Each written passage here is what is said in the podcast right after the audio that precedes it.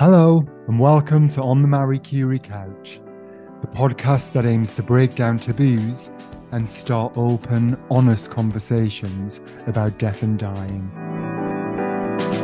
I'm Jason Davidson. I'm a social worker by profession, and I've worked in palliative care, hospice care, and bereavement support services for more than a decade. Each episode, we'll be speaking to a well known guest find out about how they feel about their own mortality and how their personal experience of bereavement has shaped the way they live their life. Today, I'm on the Marie Curie couch with Professor Sophie Scott. Sophie's a British neuroscientist whose research looks at voices, speech, and laughter, particularly speech perception, speech production, vocal emotions, and human communication. She also regularly performs stand up comedy, is a host of the popular New Romantics podcast, and has been a panel guest on BBC Radio 4's The Infinite Monkey Cage. Sophie was appointed a CBE in 2020 for services to neuroscience. She lives in London, and her TED talk, Why We Laugh, has had more than four and a half million views. Well, Professor Sophie Scott, welcome to the Marie Curie couch. Hi. How are you? I'm doing okay. I'm doing okay. It's uh, it's cold and rainy, but that's um that's a nice change. It's been slightly too hot recently, so I'm, I'm coping. Yeah, absolutely. So one of the things we hear from people who listen to the podcast is that they find it helpful when they hear about other people's experience of death and dying and bereavement and and sometimes people will talk about the fact that hearing other people's stories makes them feel less isolated in their own grief. I wondered if I could start by asking you, Sophie, if you could tell me about a significant bereavement you've experienced in your life. Well, probably the most significant would be my father's death. And it's interesting what you just said about people hearing other people's stories because I can remember in a really weird way the day my father died felt very much like the day my son was born. By which I mean everything felt different, the world is different, but also I felt like very, very connected with other humans. Like you're caught up in these monumental personal events that happen to everyone. They're huge and they're happening all the time. They feel extraordinary, but they couldn't be more normal.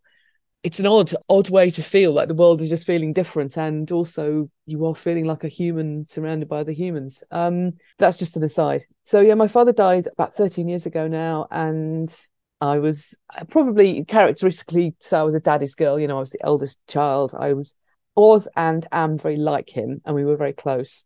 And he was he was a salesman. He sold carpets, and um, he was funny. He was a funny man. And I remember when I was a kid, it's long before, as a scientist, one of the things I study is laughter. And long before I ever got anywhere close to studying that, I used to worry about my father making people laugh and he was working because I thought people would get so carried up by the laughter they would forget what was going on and then end up buying carpets they didn't want. You know? um, and then years later, years and years and years later, he fell very sick with what turned out to be myasthenia gravis, which is a very horrible neurological disease. Um, and it started with a really catastrophic onset of him. It suddenly it paralyzes your muscles, your immune system attacks your nerve muscle junctions, and it stops you from being able to move. And of course, one of the things that you do when you're moving is you breathe.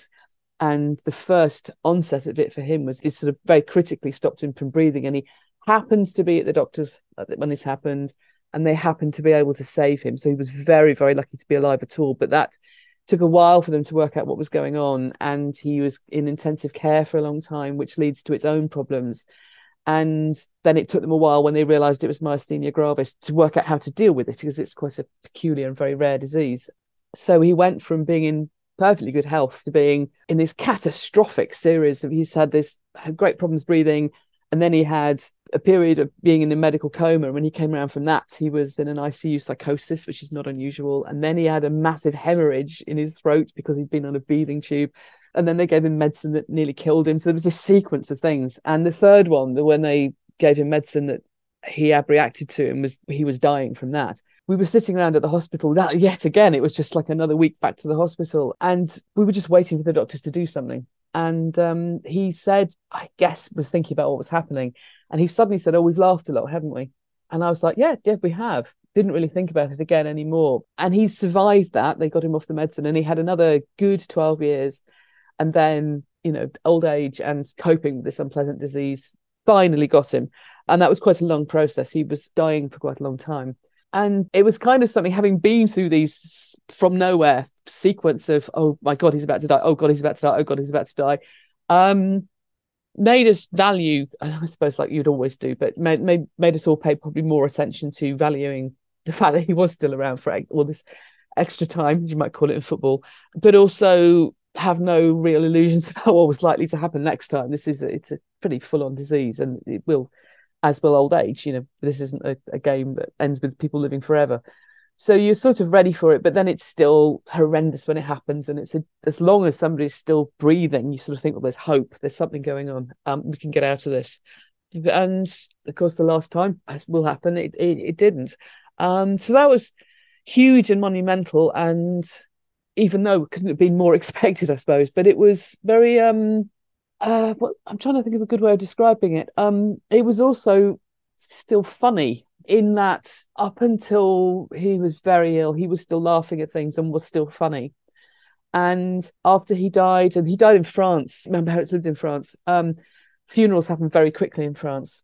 Uh, so we all zoomed over to France to be there for the funeral. But um, the whole thing was managed by you know quite a different process. So we went to the crematorium but he wasn't in a sort of like a hearse as it would be in the uk it's a the, the same people that run ambulances also run act as undertakers. Oh, okay. Uh, as uh, when my father first fell ill the, the ambulance driver the sort of taxi driver who took my father to the to the hospital initially explained that she also did funerals uh, which my mother didn't feel the greatest uh, suggestion of confidence in her, they, how she thought this was going to pan out. Anyway, so we set off following my father's uh, coffin, which is in a just a sort of people carrier, and I suppose we just hadn't occurred to us that the driver would still drive like a French driver, so he kept doing like overtakes on really dangerous bits of road, and we're like, we're not following there, and then he'd wait for us, and but then carry on. Oh, I've got you know that he was obviously quite concerned that we didn't fully understand how to overtake vehicles. It was very funny.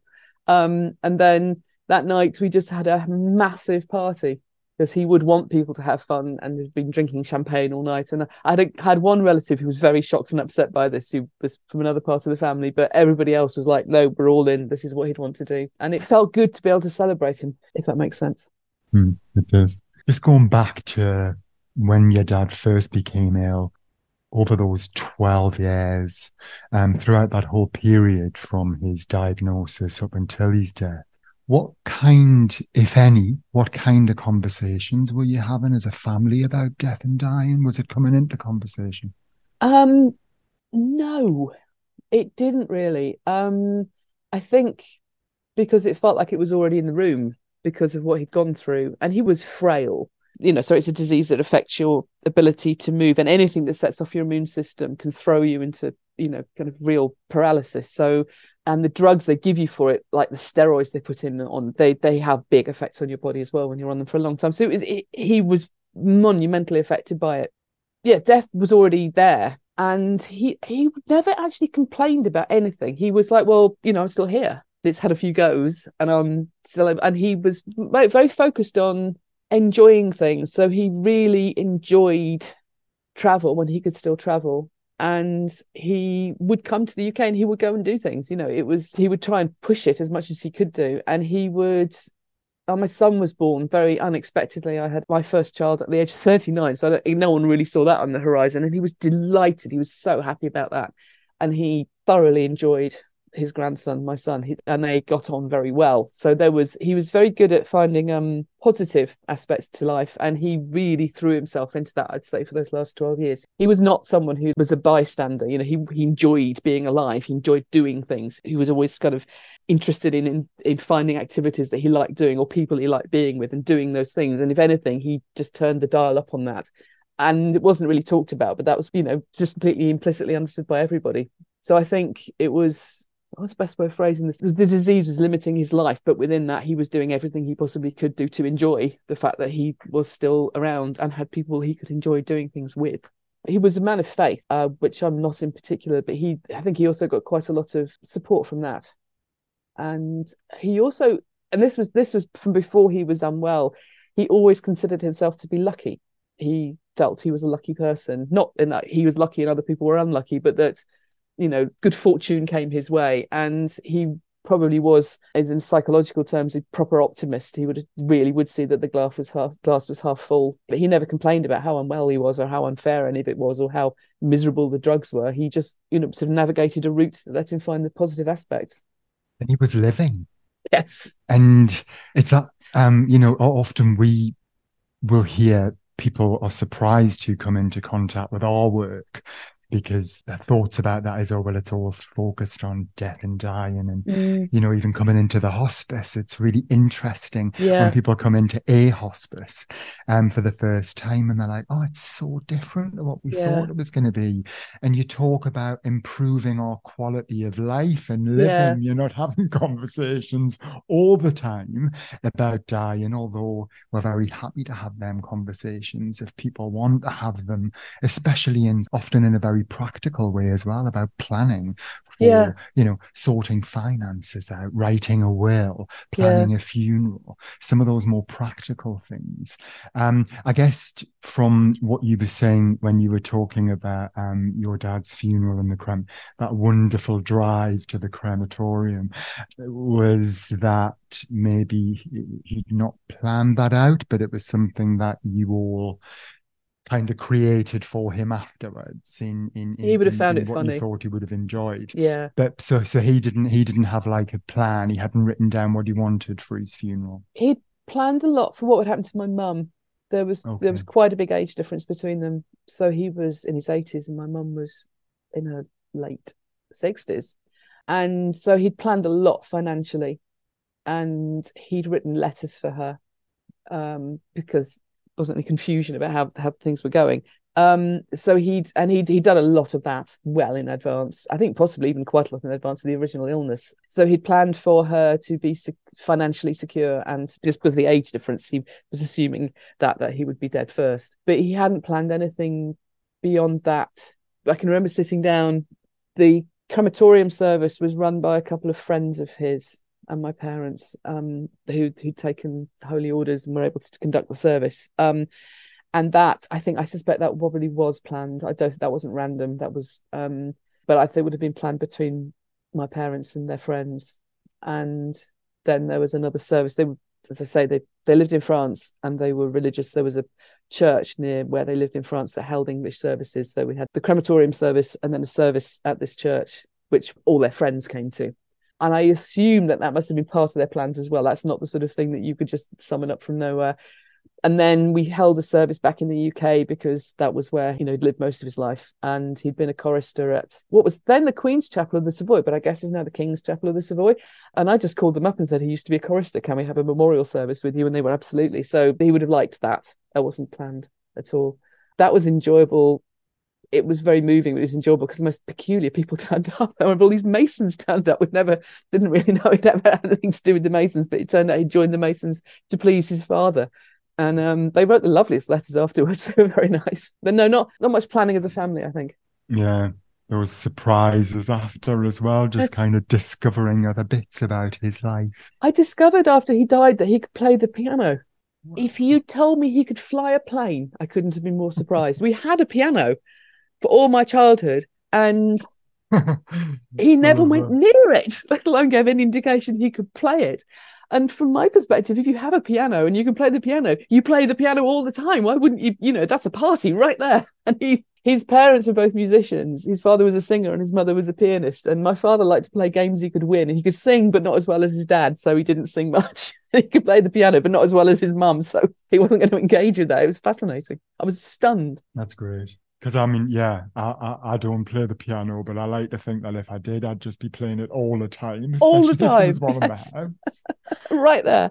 So you're happy to share your dad's name? Yeah, his name was Colin, Colin Mountford Scott, and his grandfather John Scott was Glaswegian. We are Glaswegian Scots originally, and um, he'd worked in the carpet industry in a factory and had walked from Glasgow down to the Midlands for work where he'd found work and then he'd had something like 18 children. So there are huge is only relevant because there's I have a vast number of Scott cousins.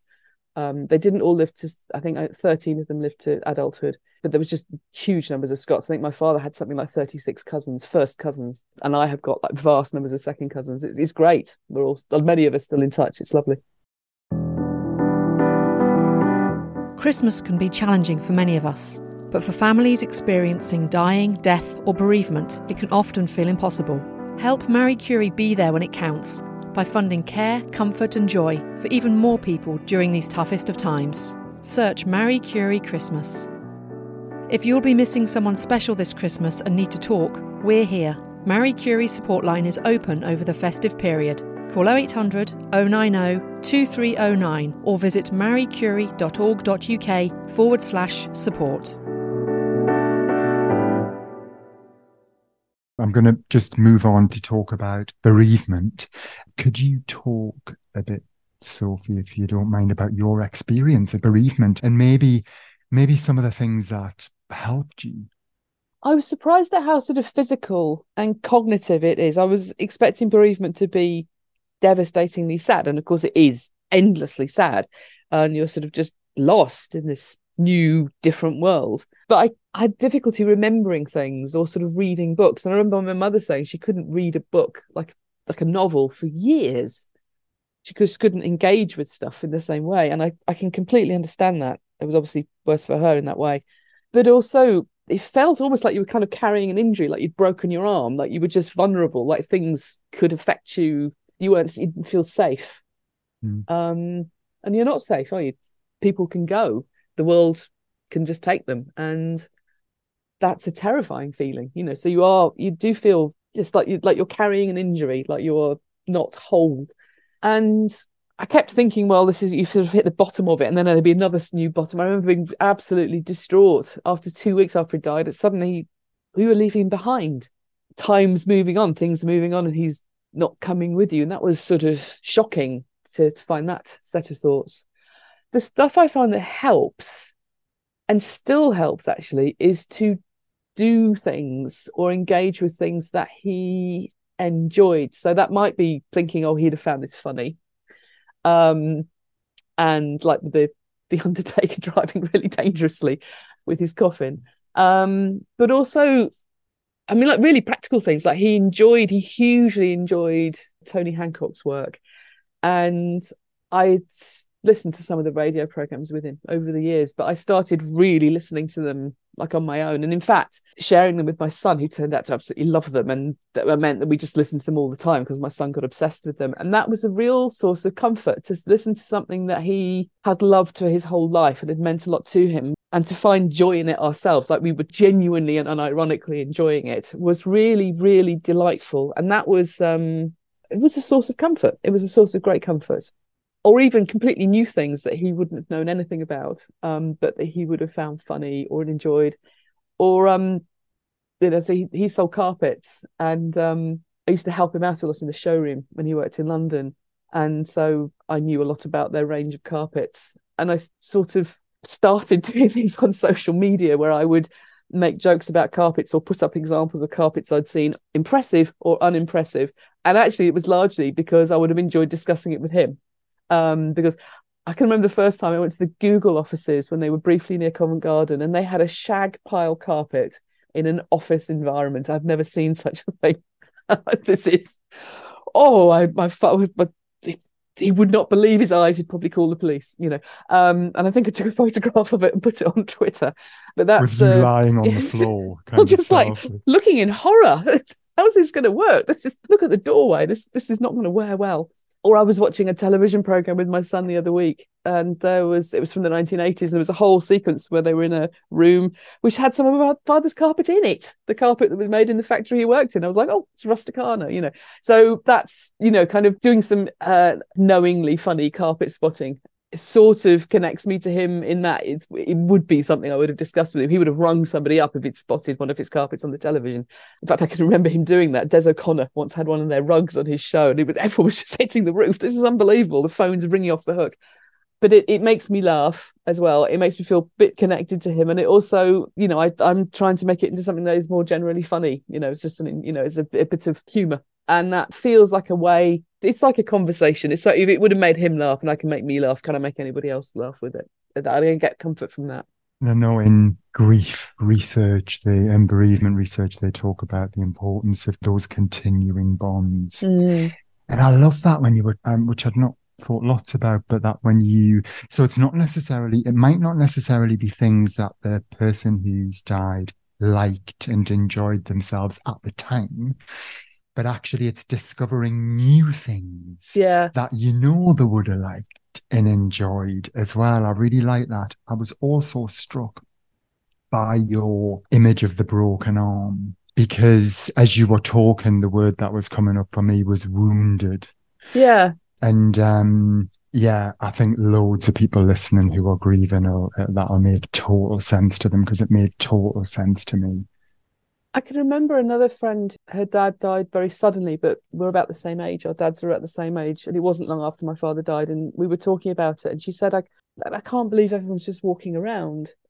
Like, this must be so many people in the state to greater and lesser degrees at different points in their journey. But it's just because it's happening to everybody all the time. How does anything get done? How, how is anybody getting through their day? And it's true. It's sort of dizzying how widespread, how appalling, but how totally normal and continuously happening it is. And somehow people are getting through things. It's it's an amazing thing. And we can't see it. And we can't see unless it. Yeah. someone tells us. Yes. We can uh, see the broken arm. You can't, it. yeah, yeah. So I touched on this earlier when I was talking about, um, you know, through our work, one of the things we try and do is encourage conversations about death and dying, particularly sometimes practical things like writing a will or, um, you know, and and and oh, what I was going to say earlier actually, which I'll just touch on quickly now because I think it'll be good for people um, might be good for listeners is the letter writing that your dad did. And I think that can be therapeutic for the letter writer as well at the time, um, not only for those who are going to receive those letters either before or after somebody's died. I think it's a it's a good one to put out there, you know, for somebody for people to consider. Um, but yeah, so thinking about planning ahead, I wanted to ask, do you ever think about your own death? My partner and I sort of talk about the inverse quite a lot. So we've both had, you know, issues with health and we started using this kind of phrase, oh, these are the good days, to justify doing things whenever we possibly can. So we've got a couple of days free. There are cheap tickets on the Eurostar. Right, we're all going off to Brussels for the weekend because we're all still here. You know, our, our, son's still living with us. He's still at school. We're both still running around. We can afford it. Right, let's do it. You know, let's not. I'm not saying no day is wasted that you've enjoyed, but there's some quite good evidence from psychology that you are, if you've got a bit of money, you are better off spending it doing things than buying things buying things is nice, but actually doing things is the stuff you remember and it's the stuff that improves your mood. So that's what we do. And we do it, you know, because we're all still here, these are the good days. And we have talked about wills and we're doing a joint will at the moment. We also, you know, we've we've talked a bit about end of life care. We've talked about how we will live as we get older and are inshallah god willing if we're still you know able to live independently how we'll think about doing that and also yeah, that kind of practical side. We haven't talked much about actual death, although I have been quite specific that at my funeral, I really do want and I want the number one song in heaven played by Sparks. That's it. Both my my son and my partner know this. So we talked about the, the kind of practical sides of wills and life, not so much what do you want the end of your life to be like. But I suppose one of the things that life has because my, you know sadly my father's death hasn't been the only significant one but there's lots of different ways life can end. And sometimes it can be when you can see it coming on the horizon like with my dad and other times it just happens when you're asleep. So you don't always have as much say over how it might end. But then you know there's still no point not planning for the best case scenario which is that you do have some say about how things are going so. Hmm. um is legacy something that's important to you? So like how you'd like to be remembered yes, but I think that's probably something that you I don't know, just as you get older, you think about, well, what does it mean to have a good life? What is what matters? And that, to go back to my father's funeral, and these these chaps and the Masons turned up, and one of them, you know, they wrote very nice thank you letters, and one of them had grown up in the, the Midlands from Kidderminster, where my family was all from, and had come back from the Second World War, like a lot of men. He was still a young man, and he just did, you know, he didn't have any plans. He, knew he didn't want to go back to Kidderminster, so he took himself off to London, where he found my grandfather, who worked at St Paul's. He was he was a chorister, and apparently my grandfather said, "Right, well, you need to see my son Colin." They didn't know each other; they just came from the same part of the world. So my father didn't know this chap at all. Helped him get somewhere to live, helped him get a job, and in his letter he said, "My life started that day."